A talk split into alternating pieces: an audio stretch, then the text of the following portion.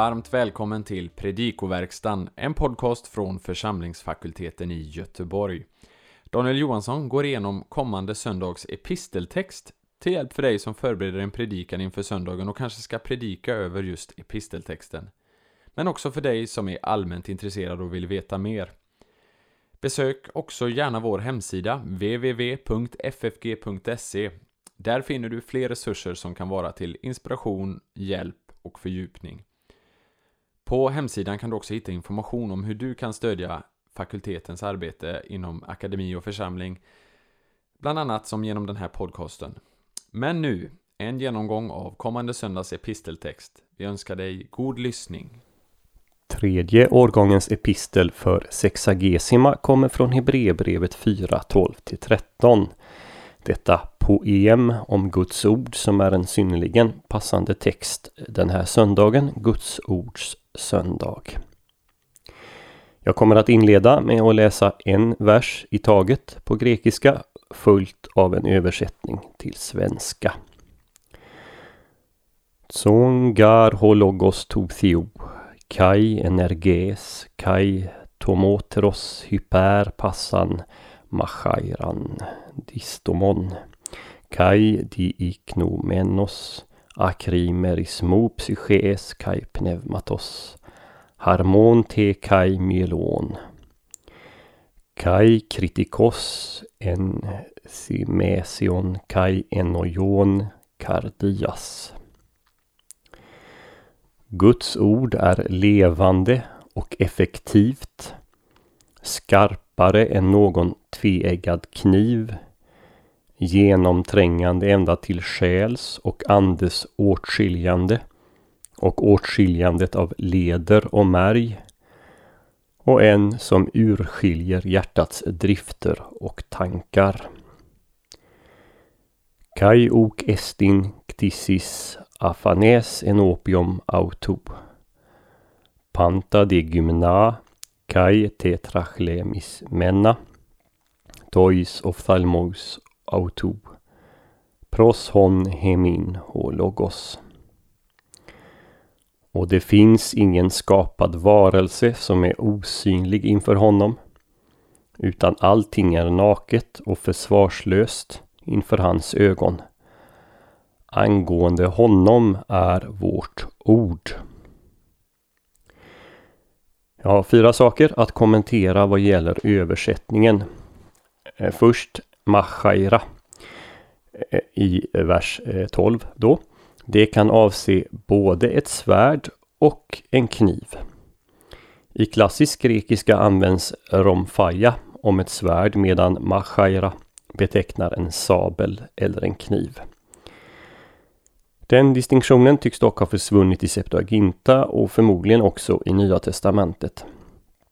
Men sammanhanget här talar väl för att det snarare är kirurgens kniv än krigarens svärd som avses. För Guds ord som ett svärd eh, se dock Efesierbrevet 6.17. Det andra gäller översättningen av en thymesis, också i vers 12. Vad som förmodligen avses är hjärtats emotionella sida. Passioner, ilska, lustar, begär. Medan enoja å andra sidan avser hjärtats insikt, tänkande, den rationella sidan. Tillsammans torde begreppen beskriva eh, hjärtats affektiva respektive kognitiva funktioner. För det tredje, och då är vi framme i vers 13, betydelsen av eh, tetragelismena. Det är perfekt particip passivum av verbet trachelizo. Och översättningen av det här, det har varit omstritt ända sedan fornkyrklig tid. Verbet härleds ur trachelos som betyder nacke. Och då finns det två huvudalternativ. Antingen avses en brottare som tar sin motståndare i nacken och så gör motståndaren försvarslös. Eller det andra alternativet att det är offerdjurets nacke som ligger blottat för kniven. De svenska översättningarna tar eh, tetrachlemismena som en synonym till gymnos, alltså till naken. Jag tänker nog att de båda begreppen komplementerar varandra och att författaren här, som på många andra ställen, använder idrottsterminologi. Så är det ju särskilt i kapitel 12. Eh, och därav översättningen naken och försvarslös. Jag tar det alltså i den, i den första meningen då brottaren som tar sin motståndare i nacken och gör honom försvarslös. Så, naken och försvarslös. Och så det sista, det är den allra sista satsen i vers 13. Pros hon hemin ho logos. De svenska översättningarna har Inför honom måste vi stå till svars. Ho logos kan avse räkenskap. Det passar ju i kontexten.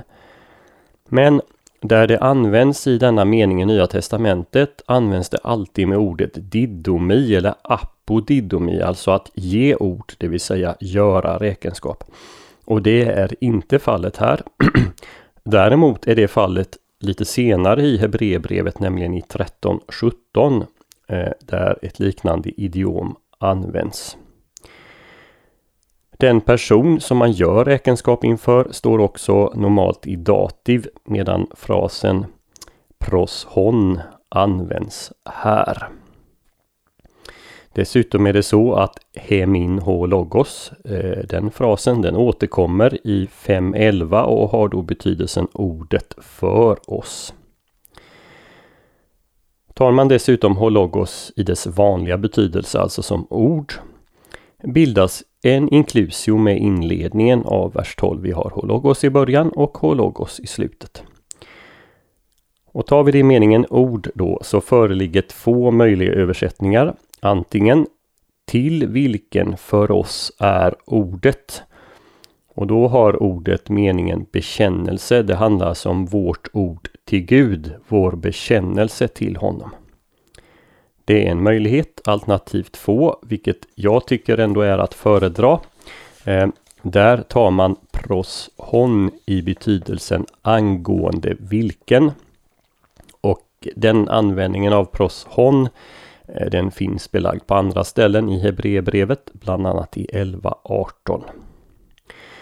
Gör vi det så får vi angående vem vårt ord är. Och då avser ordet talet eller predikan. Jag kommer återkomma till den här formuleringen eh, i slutet av podden. De två versar som utgör vår text, Eh, de är avslutningen på ett längre avsnitt som inleds i 3.7 med citatet från Saltaren 95. Därför säger den helige Ande, idag om ni hör hans röst så förhärda inte era hjärtan. Salta citatet leder över i en förmaning till åhörarna att inte ha ett ont och otroende hjärta så att de avfaller från levande Gud. Så står det i 3.12. Det senare är för övrigt något av en favoritbeteckning på Gud i Hebreerbrevet. Den förekommer här i 3.12, senare i 9.14, 10.31 och 12.22. Och dessutom är ju det här en egenskap som tillskrivs Guds ord nu i 4.12. Författaren fortsätter sedan med att sätta in psalm 95 i sitt sammanhang. Det är ökengenerationen som beskrivs. Men samma ord adresserar åhörarna som lyssnar. För den helige Ande säger ju idag, det är något som understryks. Vad var problemet med ökengenerationen? Jo, samma evangelium hade predikats för dem som för oss, väl att märka. Problemet med dem var att det hörda ordet inte sygker animi, inte ihopmickat, ihopmixats. Verbet som används här används när man blandar färg eller vin och vatten. Det hörda ordet hade inte ihopmixats med dem som hörde genom tron. Och därför fick ökengenerationen inte komma in i vilan. Men fortsätter författaren, vi som tror går in i vilan och vi får vila oss från våra gärningar. Hela det här resonemanget utmynnar i maningen Låt oss därför ivrigt sträva efter att komma in i den vilan så att ingen kommer på fall eh, och blir ett exempel på olydnad eller otro som man också kan översätta. Det är i 4.11 och så följer då poemet om Guds ord. Så vilken funktion har det i det här sammanhanget? Ja, först vad menas med Guds ord i 4.12? Det var en vanlig uppfattning i fornkyrklig och medeltida utläggning att det var sonen som avsågs så som Johannes 1.1. Men eh, den förklaringen håller nog inte i ljuset av Hebreerbrevet som helhet. För där är Guds ord det talade, det förkunnade ordet som åstadkommer vad det är sänt att åstadkomma. Här kan man jämföra med Jesaja 55.11.